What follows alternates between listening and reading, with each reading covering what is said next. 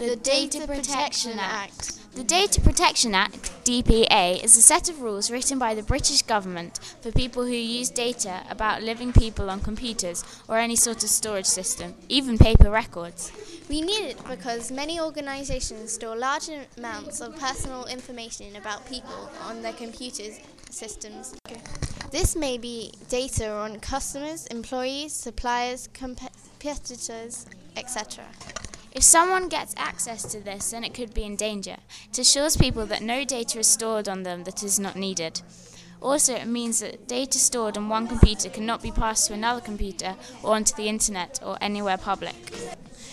Personal data is a piece of information on a living person which is identifiable to a person, such as medical and health records, and a data subject is a person who has personal data stored about them. A data user is someone who needs to access or use the data as part of their job.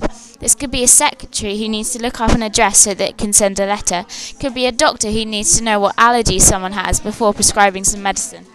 The eight basic principles of Data Protection Act. The data subject has to know that data is being kept about them.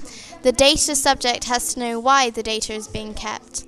Personal data should be to the point. Personal data should be accurate and kept up, the, up to date. Personal data should not be kept for longer than is necessary. The data subject is allowed to look at the data kept about them.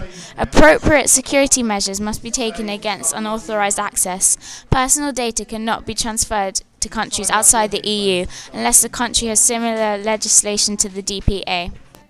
So, Octavia, what am I right? Your rights as a data subject are to know that data is being kept and why it is being kept and to be allowed to see it. Also, the information has to be kept up to date and to the point.